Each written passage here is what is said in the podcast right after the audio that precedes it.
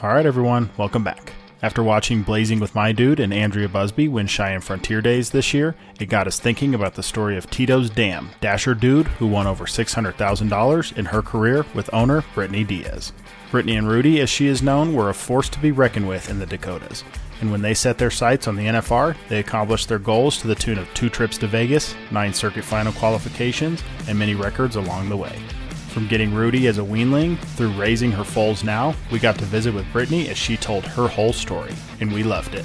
And to top it off, this past weekend, Britany won the Fizz Bomb on another Rootie baby that she raised. Hope you enjoy. This week's episode is brought to you by Farnam, the makers of Weight Builder Equine Weight Supplement. Horses with high caloric demand can be hard to keep weight on if not fed enough to meet their daily requirements. When a horse needs help maintaining weight, incorporating a fat supplement like Weight Builder Equine Weight Supplement into the diet can safely add calories to help maintain optimal body condition. Visit farnam.com.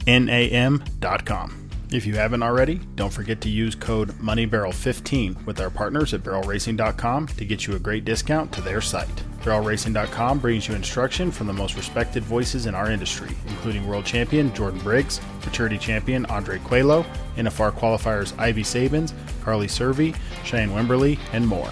Train smarter, not harder this year. Let BarrelRacing.com help you out. All right, Britany, you're up. Take it away. This is the Money Barrel.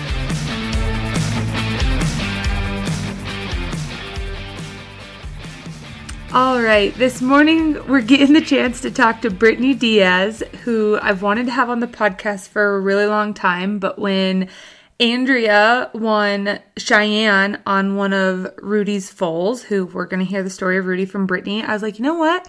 I want to I want to hear the story about this mare and you know everything you guys did. So thanks for talking to me this morning. You're welcome, Kayla. Thanks for having me. So how was that? I mean, we we touched it on it a little bit, but how was watching one a Rootie baby win Cheyenne? So it was really funny that day because um, we had I'm up here in North Dakota at my parents, and we had gone to church that morning, and I was like making it a point. I was like, we have to get home to watch the short go today because Andrea's in it, and um, you know when, when when I saw the draw right away, I'm like, dang, she's last out, but it's just been fun for me to watch it kind of be along with the, the journey on the sidelines a little bit to see um, because it's Rootie's first competing foal. So we were here at home, and when um, my dad actually went up to the field and couldn't watch it with us, and we were sitting here watching, and when she ran and nailed her first barrel, like I, I, I did come off the couch. I was standing and was cheering and jumping, and then when she crossed the line and won the rodeo, I literally was jumping around the living room because it's just super exciting. And even though I'm not the run running, the one running her, had anything to do with her success other than it being my mare, um, it's just such a cool and fun thing to watch.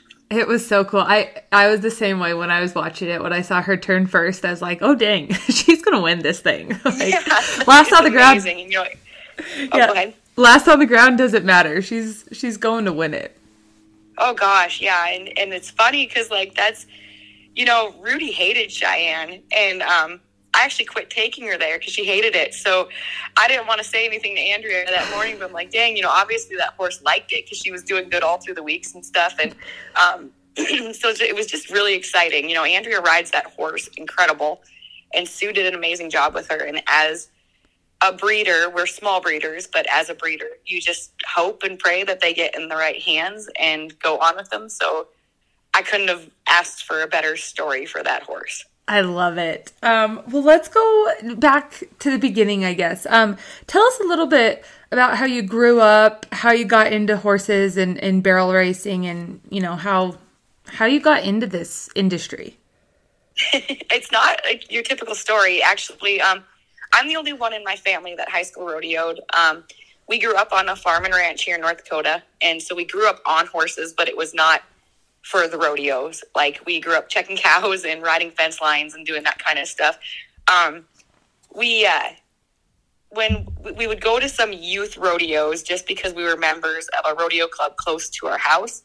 So we did do like the youth rodeos, but at that point, my sisters and we didn't really know anything about it. It was more basically we were the kids like we wanted to have the matching saddle pads, the the pretty braids in our horse's hair, kind of um, that was the reason we were there. It wasn't because we were there to be competitive because we just didn't grow up in it. But I did have a cousin that actually was Miss Rodeo North Dakota, and she was competitive through the high school ranks and stuff up here. And she gave us her old horse. He was like 19 at that time. And like my my sisters were getting a little too old for the youth rodeos and stuff. I actually got to run him and it gave me a little bit of a taste of the competition. And I loved it. It, it was just something that I really liked. So I started to get into it a little more and um, we uh, my dad wouldn't let us high school rodeo for a while because I mean we were busy here. We helped at home and um, with we used to raise registered Charolais cattle. We showed cattle. Um, the the rodeo thing just it didn't seem feasible or like we had enough time for it, so it wasn't high on our priority list. Um, but I actually started then at these ro- the rodeo club stuff. I started team roping with one of my high school classmates, and I loved the team roping side of it. And um, his dad actually talked my dad into letting me high school rodeo so we could go to these high school rodeos and rope together.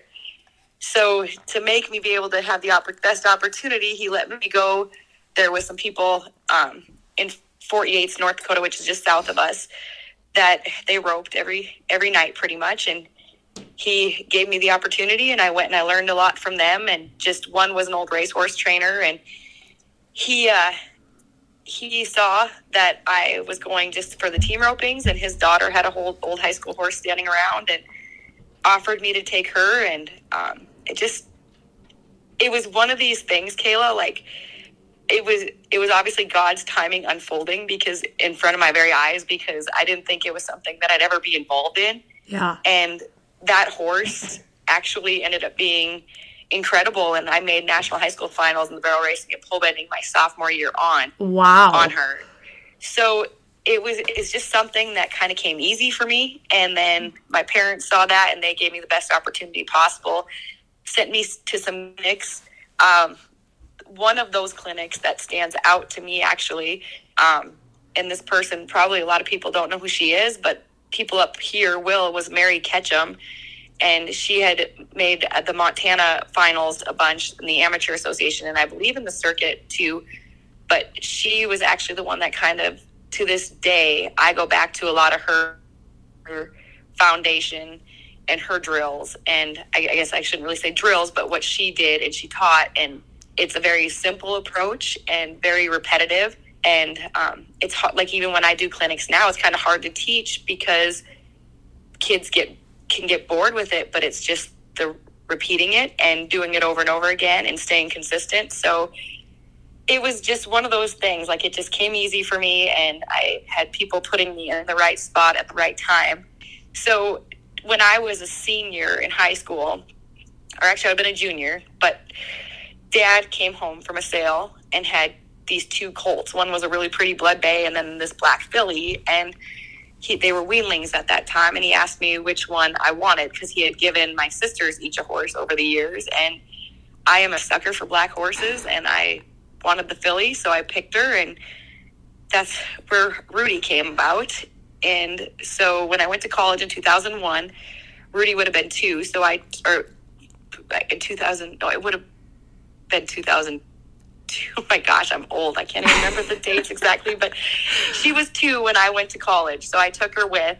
I needed some slough off classes to get my credits up. So I took a Colt starting class and took her with me out there and started her myself. It was she was the first Colt that I ever broke on my own, and um, she was a handful. But like she's always had that grit since I started getting on her. But she was a very smart horse, but very gritty. And um, she actually was such a handful. I sent her home, and we, Tito is not Rootie's first colt. Um, when she was four, she had a colt by, we had some neighbors up here that actually had really nice show paints that they used. So her first colt, Kayla, was actually a, a paint horse. He's a huge black and white paint, and Dale Kling and his family up here in North Dakota have him. I mean, he's he's getting old now, but he uh, they picked up on him and team roped on him. And a while back, that was before I knew what Rootie was going to be. Um, otherwise, I probably would have held on to him. But he, I did try to buy him back because when Isaac and I got together and stuff. He likes to rope, so I tried to buy him back, but it didn't happen. so, but that was her first colt, and when I took her back to college with me to start her back on the barrels, I had a whole different horse. So Rootie had matured a bunch, and she was five years old. And when I took her back and started her on the pattern, it kind of went from there, and she was just she got easy. She was super smart. Um, That's amazing. Oh, go ahead. I said that's amazing. Just that she went back home, got bred to a paint, came back, and right. turned into a barrel horse. Yeah, and even that colt ended up being like they loved him, and he was a nice horse and stuff, and um, he was huge. And Rootie's only 14, two hands tall. Like she's little, but she's built really thick. Like honestly, when I took her to the rodeos when I was pro rodeoing on her, I had a lot of the calf ropers ask me like they're like, "That's your barrel horse?" And I said, "Yeah." You know, she's she is just super fast, but she was just not as big as some of the barrel horses that were going, and didn't look quite as racy. You know, um, yeah. But was incredible, and uh, she just kind of came on. She won the very first jackpot I took her to. Uh, she went on, then, you know, I, I used to hit a lot of barrels on her at the beginning because she just was super quick in her turn and my timing wasn't up to par. Like I, I'd had nice horses, but none of that caliber. Um, and I know you can verify for that. Like it's different when you get on a horse to a, or a high school level horse to a horse that is capable of running with the best in the world. And it me just a little bit and kind of Rootie's story, like I know I've shared it so many times, Kayla, but it she just it's pretty amazing because she was eight hundred dollars as a weanling is what my dad paid for her. And she came on, you know, she kind of had her own little story there. She was a handful, and then she won her very first jackpot she went to. I amateur rodeoed on her for a couple years, and she won the amateur associations. She, um, she, I, I kept breakaway roping too because I actually really do love the roping and she helped me get a couple all around titles in our amateur association. Oh wow! And just I had a friend that talked me into getting my permit because up here a lot of the pro girls go to those amateur rodeos as well. Yep. Because we have such a short season up here. Like you only have um, a few months of the year where it's actually you can go to the outdoor rodeos and stuff. And so I had a friend talk me into getting my permit, and I did, and it went incredible. We made circuit finals our very first year, and it was the year that the associations were changing a little bit, and you could not make circuit finals anymore with a permit. So mm-hmm. I had to waste my I, I wasted my rookie year because I worked full time at a bank in North Dakota, and um, it just never crossed my mind how her journey was going to end. Like, so I actually wasted my rookie year and bought my permit halfway through, or my card halfway through, because she filled my permit at North Platte at the very first rodeo I took her to when I ventured out of the circuit. And um, and that's like end of June, so, right? So yep, there's really yep. only a couple months left that year. Yeah. So it was just one of those things. Like I kind of look back and wish I'd have done things a little different, but it was lack of knowledge on my end because I just I had a goal to make circuit finals and was going to stay close to home because I just didn't, never thought like I've always wanted to make the NFR. You know, every little girl at barrel races, you dream of that. And yeah. It seemed really out of touch, you know, and I just I had to work because I was making my pickup payments and my trailer payments and my rent and um, paying off my student loans and things. You know, I just had a lot of bills and stuff too, life, and um, so I bought my card that year, and she went out and did incredible. And actually, um, and the following year, I stayed in the circuit, but she qualified me. She won so much. She ended up winning the circuit in 2009. And just by staying in our circuit and just, I ventured, I think, to Denver was the only other one I went to. She qualified for the big winter rodeos. And then that's when I met. So it's all like, it's just, it still is crazy to me because I looked up to Lisa Lockhart at that time. And we got in touch with her and she invited me to go with her down south for those winter rodeos. But being somebody who had a full time job, I didn't know how I was going to make that work, but I didn't want to pass it by. So the thought of selling Rootie had crossed my mind because I knew she was valuable. And um, I actually talked to my boss at the bank, and these people were some of the most incredible people ever. They actually gave me you know, like a maternity leave to go for six weeks. Oh, wow. And I even got to split it up. So I got to go to Texas that year. I was very far from pregnant, but they gave me maternity leave. And uh, I ventured out and got to go, and it better than I ever could have imagined. And by the 4th of July, we were sitting 12th in the world.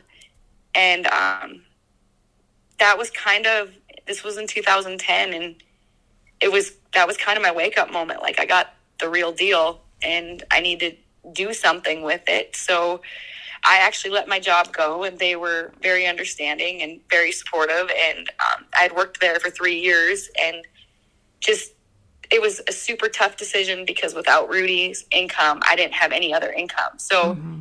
it was a tough and scary decision, but I was trying to step through the doors that God was laying in front of me and thankful I did. And then her story kind of goes on from there. She got ulcers really bad at the end of that year and I ended up sending her home and um, we missed it that year. I want to say we finished 17th in 2010 and that was her first year going. And then the following year, she came out, won San Antonio, um, won Cloverdale, just had a great year, did really good in Omaha that year and got us in.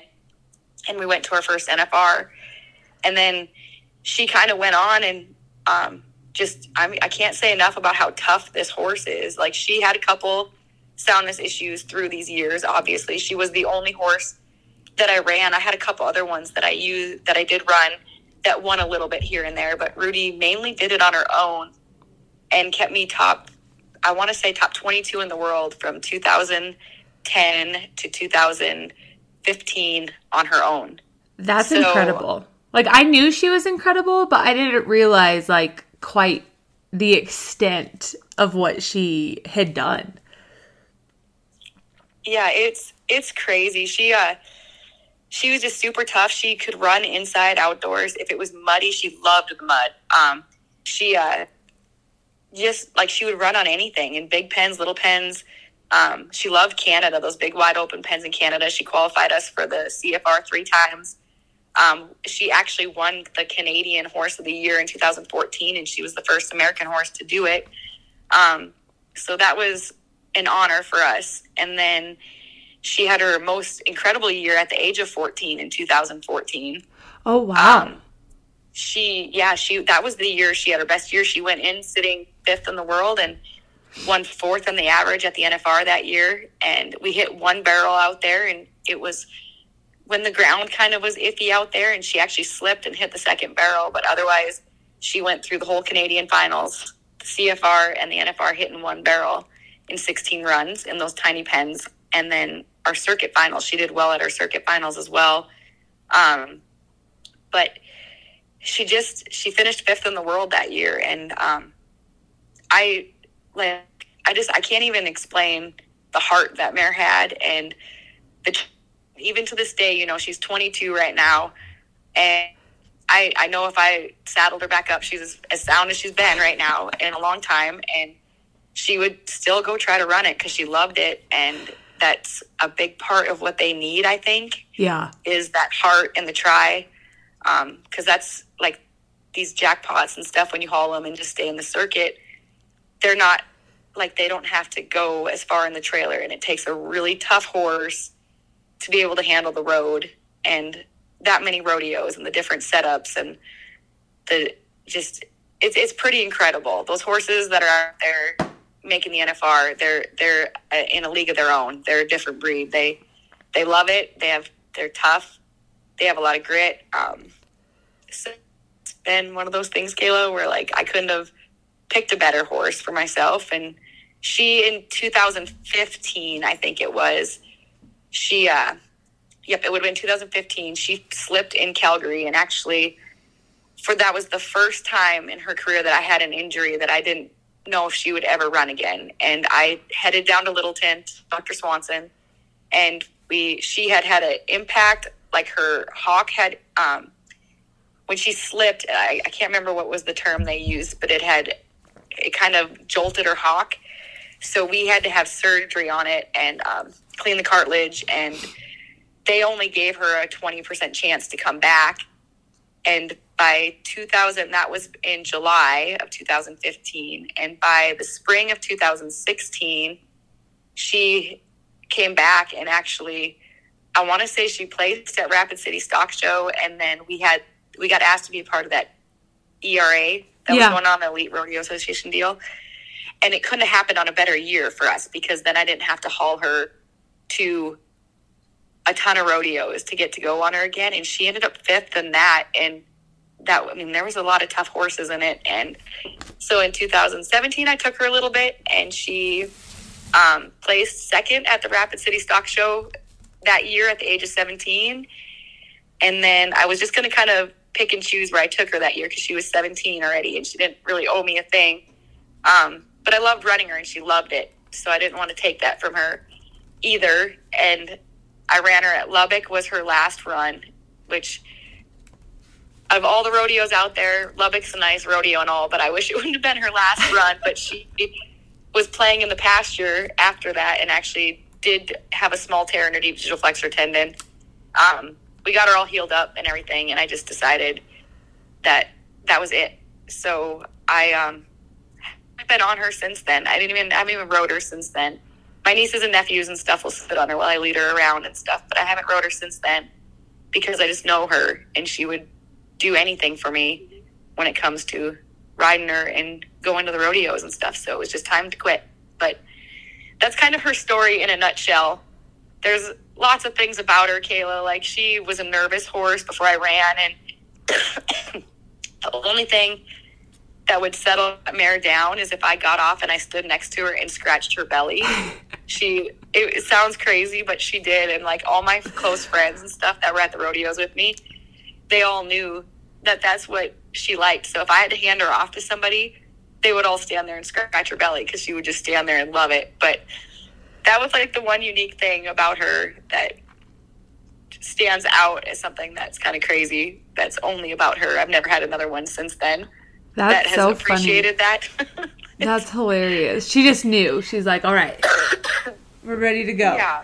Um, Yeah. when your dad got her, did he ever say like what drew him to these two weanlings? Because I mean, she is an own daughter of Texas High Dasher, um, Yes. which you know has is obviously a, a proven line. Like, did he kind of knew he was going towards like the athlete side of things since you guys didn't? Yes, he did. Yeah. Um, I, I guess sorry, I didn't share that side of it. So, um, Texas High Dasher actually grew. He was the people that owned him were in Glen Ullin, North Dakota, um, Almont, North Dakota, Glen Ullin, North Dakota area. So we actually went up and seen him back when he was still alive. But he had a lot of colt. He's more of a northern, and, and he's getting more known down south now. But he was more well known up here. So he's an own son of Anna High. Um, he uh, they raced him I want to say for a little while, but he was already getting old when I had seen him. But there was a lot of people up here running his colts, and they all have this. They all kind of you can kind of tell which ones they are. Um, they're very turny, and they used them a lot though. Like they were used in a lot of different events. Whether it be the, there was a lot of guys that rope on them. There's still some people up here that are roping on um, some of the older ones, and it's crazy because you'll still see some of the original ones. Um, Rootie has the big brand, but there's a big WR on their hip, and it's it's a huge brand. Like you can't miss it. It was Leslie and Joanne Roth's brand. Um, so there's a few of them still going, but you'll see them in the team roping and um, the bulldogging and the barrel racing. And I want to say uh, Mary Lou Bonagoski almost made the NFR on one. Um, there's been quite a few success stories up here in North Dakota with these horses, and they they just have they're really tough and gritty, and they want to turn. So um, when he went down to this sale, he he had bought two of them, and you know, I don't know what made him pick those two, um, but he did, and when he came home, it was an easy choice for me. And honestly, thank God I chose her because the other one ended up we he wasn't as near as near as a nice horse, and we ended up selling him a few years later. But uh, um, I can't tell you exactly why he picked those two. But the Texas High Dasher bloodline, it was very it's very popular up here and well known. Um, So he kind of went. Oh, go ahead. he he had a little bit of an idea of what he was going for, but you know, then it was just Yes. luck and the right thing at the right time to come across the little black filly. Yeah, and you know, I think he went to the sale knowing like he had he picked a few out in the catalog that he wanted to go see, and I'm I'm sure he probably walked around and went and looked because I wasn't with him that day, so he went around I'm sure and looked at them and made sure that they were correct, like didn't have a, leg sticking out to the side or Yeah. anything like that, and um, and then when they came in, I guess she the price was right, so that's how he ended up purchasing them too, and then um, yeah, Okay. that was the day Rootie came back to our place. So I love it. And tell us so you, you made the finals twice on her, um, and you know the Canadian finals.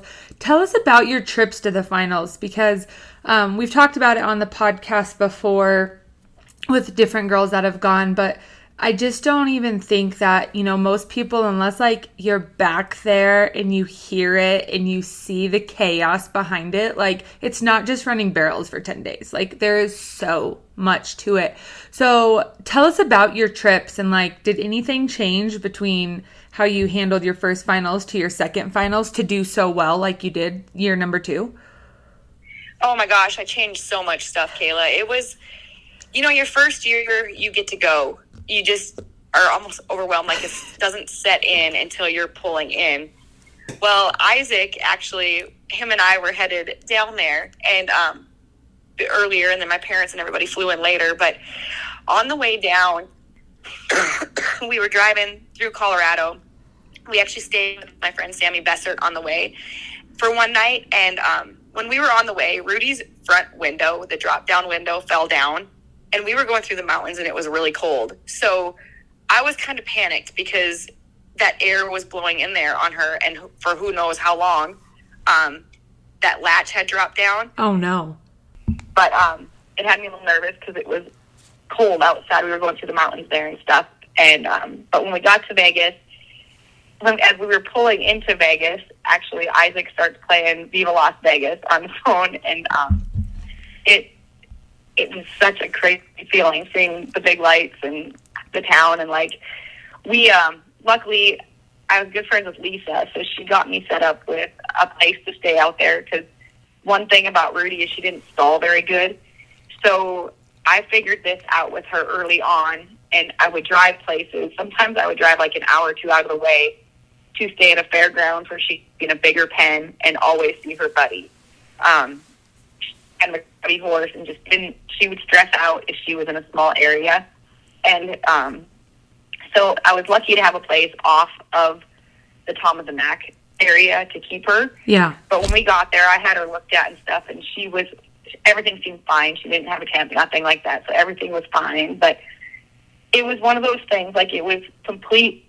I'm so lucky that Lisa was there for me because the different places you have to go just for check-in, um, the days of practice, the gate to which gate you have to come through with your horses if you're competing, um, uh, the different times of the meetings and which ones were mandatory, the mandatory autograph signings, the signings for all the sponsors. Like, it's just chaos, like trying to figure out where you have to be. And then coming in for the grand entry where everybody comes in, like you have grand entry rehearsal, which that is, if any, any of the contestants can verify this, like it is chaotic back there the, the day of grand entry rehearsal. Like there's so many contestants on their horses Yeah. getting ready to run in there and you can imagine the adrenaline in every person that's there because they're at the Vegas or at the NFR. So it's exciting and it's the beginning and everybody's in a great mood. you start going in there and coming down that alley. Um, like I said, Rootie's already a nervous horse. And right before the barrel racing, they have the big wagons in there, the big chuck wagon team Yep. and it's like the one where they they always give like an award or like announce the rookie winners and stuff. But that big wagon comes right back down that alley that the barrel horses run out of, which is right alongside the holding pen, like the holding alley. Yep. And you have to be in there. They're very strict about it. You have to be in order, and you have to be in there. So it's not like you can stay out until those wagons leave. They want you in there because they got to have it on. It's all timed with TV time. So you'll get yelled at if you're not in that holding pen, which is a whole nother monster to conquer for some of those barrel horses. Because I know a lot of the other girls are like me. I don't ever take my horse up until up to the arena until it's their turn to run because I don't feel it's necessary for the extra anxiety. Yep. So I always kind of hang back until it's getting close to my turn, and then I like to walk them up so they're staying in forward motion. But um, in that situation, you can't. And um, bless Isaac's heart, like that poor guy, he uh, he actually got smoked in the face by Rootie one night. She, her name came Kayla from her when she was little. She's done it ever like since she was a baby. Um, she roots her nose really bad, and when she like even when I'm leading her, she's nervous. She'll kind of stick her nose out and like root her nose. And that is how Rootie got her name. Oh, that's R funny. O T I E. It's not like Rudy, like R U D Y or anything. um, but she kind of would always root her nose, and she actually lifted Isaac off the ground one night when it was my turn to go because she went to turn back and stuck her nose out there and kind of picked him up, and and it was it wasn't going good for me. I was hitting so many barrels and stuff, but as like it was so horrible for me to say, but it was kind of like a little bit of a stress relief relief for me because when we got in the pickup, his phone actually was blowing up with all his buddies laughing and teasing him. So it was something funny that actually had happened um, compared to because I was hitting so many barrels in there. And I do think that my first year there, Rootie was not 100%. I don't think she um, was feeling great because I think just a few things. I do think that the air blowing in, like, I think there was some things working against her, and she was already a really turning horse, and I just couldn't get my timing right. Um, she placed in one go round, and then I think I hit a barrel probably seven of the ten go rounds, and it was never the same barrel. So it wasn't like I had an issue to go in in the morning and fix. It was always a different one, and I was trying different things, and just I want to say it was after go round five, and I had hit so many barrels that I came out and was crying in my trailer and like I don't want to go in there, and I had a reality check. And Isaac was like, "If anyone heard you say this, you're like you're at the NFR. If anyone heard you say you don't want to run back in there, you'd be like the most hated person ever." And I'm like, you know, it was a reality check for me. I needed to be thankful for being there, regardless of how it was going. But it's hard when you're running for that much money and in front of that many people, and you want to do good so bad and showcase your horse and what it took to get there. But Yeah. now when I watch the finals and I see somebody, oh, go ahead. I was just gonna say when it's not going good, it's a really long week. Like I I was there with a friend one year, you know, just helping her, but I wasn't even competing, and I was like. I was there for eight of the 10 days, and I'm like, this is the longest week of my life. like, it's hard. And if it's not going good at the autograph signings, people are giving you, you know, insight on what they think you should do. And it's just like, I know, please stop. Yes, and that's the thing. Like, and it did happen that year. Like, when I see people having a bad week, I feel terrible for them because we've, I've been there. And it, just so the whole world knows, that week, the Thomas and Mack Center for any event is a tough setup. Like, it is Yeah. small. You can't see that first barrel till you get in there, and it does not define any of those horses that made it. They're all amazing. Um, it's just if you get off on the wrong foot in that setup, and then there'll be other people that'll get in there and they get their groove going right away and they have a great finals and it's just kind of one of those things it doesn't make one horse better or one person better than the other it's just more than likely their setup Yeah. and i thought it was going to be i like went out there because rootie just done good in omaha and i'm like oh this is going to be our deal and you know and cheyenne should have been her deal but it just wasn't like there was something about it that was off and it makes those 10 days so long. And I was going to say, you know, at the beginning, everybody's so excited to be there. And it's not that they're not excited by round seven or eight when it's not going as planned. It's, it's more of a disappointment because you work so hard to get there and it's expensive going all year and to keep things going. And that's an opportunity. Like that's a big opportunity to make a lot of money. So it's, if it's not going right, it's, it's a long 10 days. Um, but like looking back on it now and stuff, I'm like, you know, I wouldn't have changed it much. Um, I enjoyed it, met a ton of people. Another thing that year, Kayla, that um, I didn't do the second time I went back was I had my friend Katie Handy actually run my social media the second time because, and I stayed off of Facebook because what you touched on a very big point. On and people that do this that are listening, I hope you don't ever do it again because I'm I like taking constructive criticism and love hearing people's advice. But when you have people messaging you that have never been on your horse or don't personally know you, I was getting advice and stuff thrown thrown at me from people I had never even known, saying you should try this bit, you should try this, try looking here.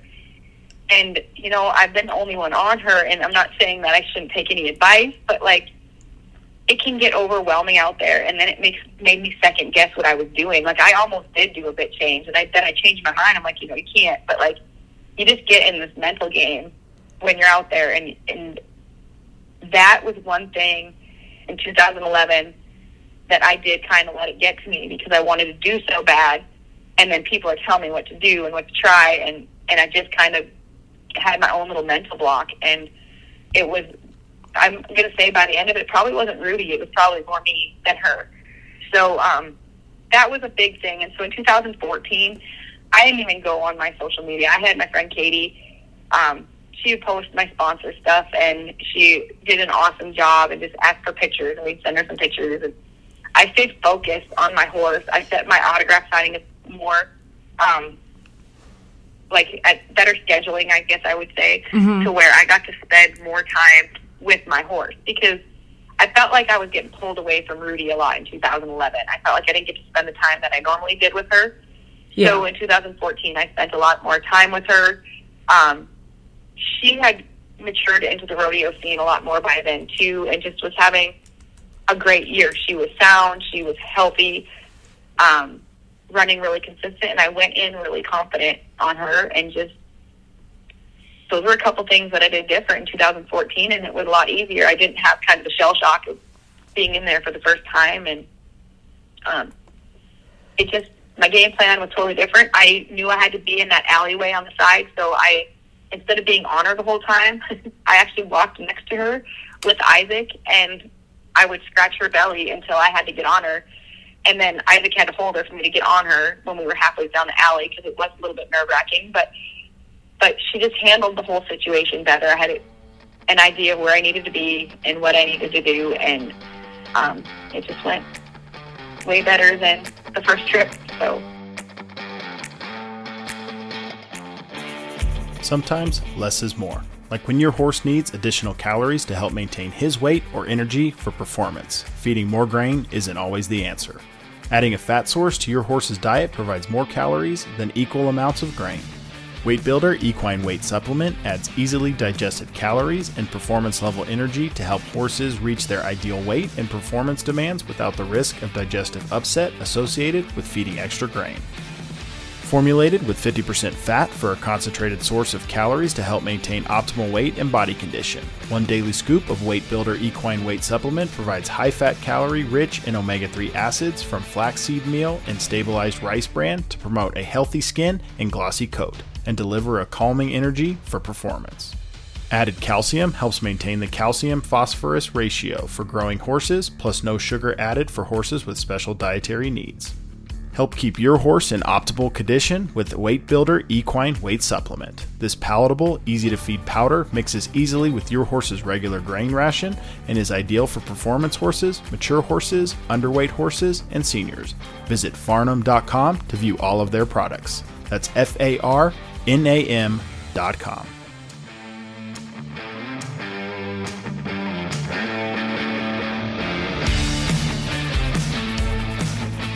That's that's why I wanted to ask. Um, just because I mean, it and anybody could kind of put that if you know they have a difficult pen they barrel race in or circuit finals pens. Like it's hard because unless you kind of go, you don't know, and then you just hope you get back to be able to, you know, do better. And clearly you and Rootie did the second time. Like you you had it figured out. But I've seen messages that people will send like obviously the best in the world and it's like, "Why why do you think that you should do this?"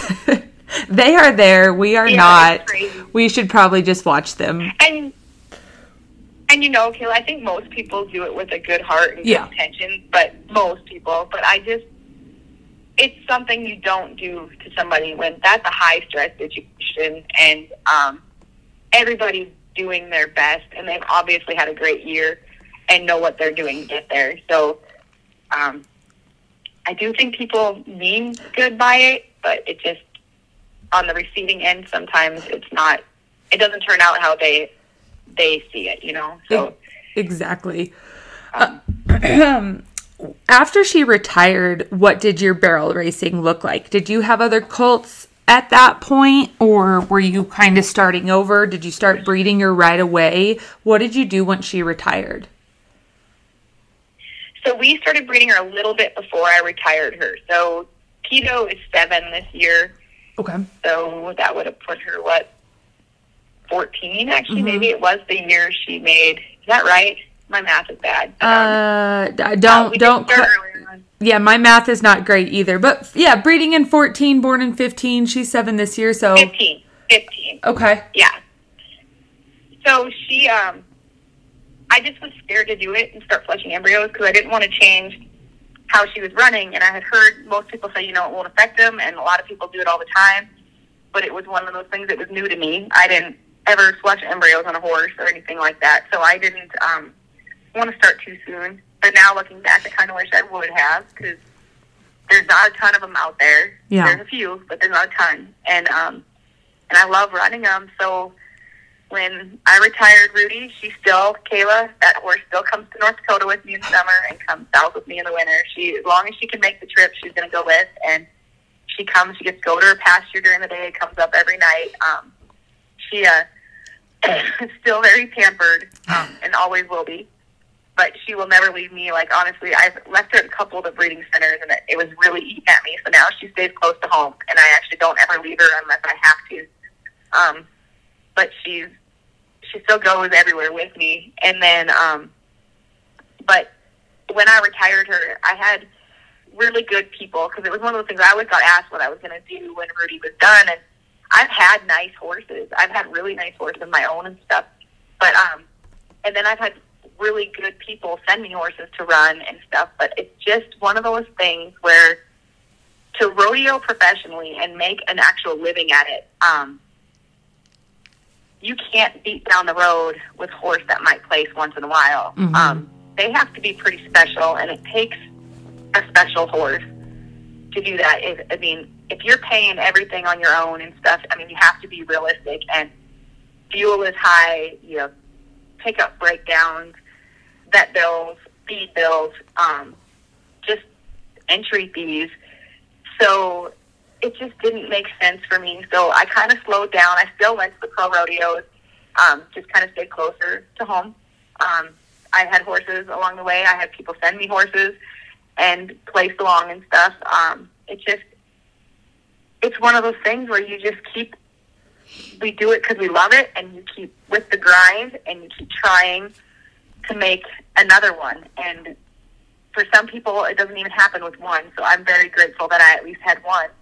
And I, right now, at this point in my career, I honestly feel like I might, I might have something coming on right now that that might be the next one. So it was just like I started a lot of colts. I've had a few nice one two D horses over the years, but um, I've sold them because I've either sold them or they've gotten hurt. So um, it's just one of those things. Like I'm still on the grind, trying to get my next one, and I'm going to keep working hard. I had some outside horses come in.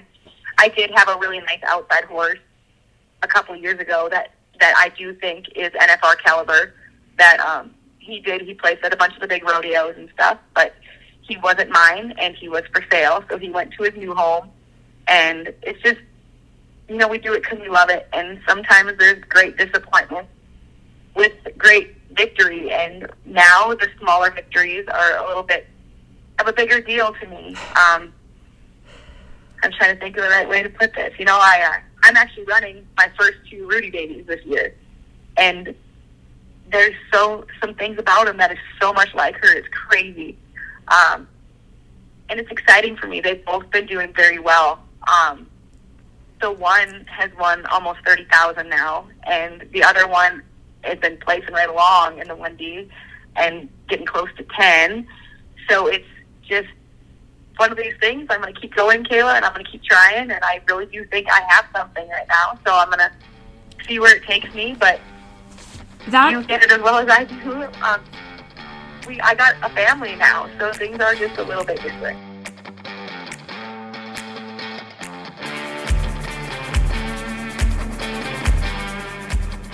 Thanks for tuning in. If you aren't listening to this episode on the Patreon app, check out the Money Barrel at patreon.com today. For just $5 a month, the cost of a single exhibition, you can gain immediate access to extended episodes with many of our season 2 guests and bonus episodes with returning guests. Big thank you to Britany for spending some time with us and reliving this awesome story. Don't forget to check out our sponsor, Farnam, the makers of Weight Builder Equine Weight Supplement. If you have a horse that's difficult to maintain adequate weight or a desired body condition, consider a high quality fat supplement to provide extra calories without the risk of digestive upset. Visit farnam.com to learn more. All right, everyone, run fast, be safe, and we'll see you soon.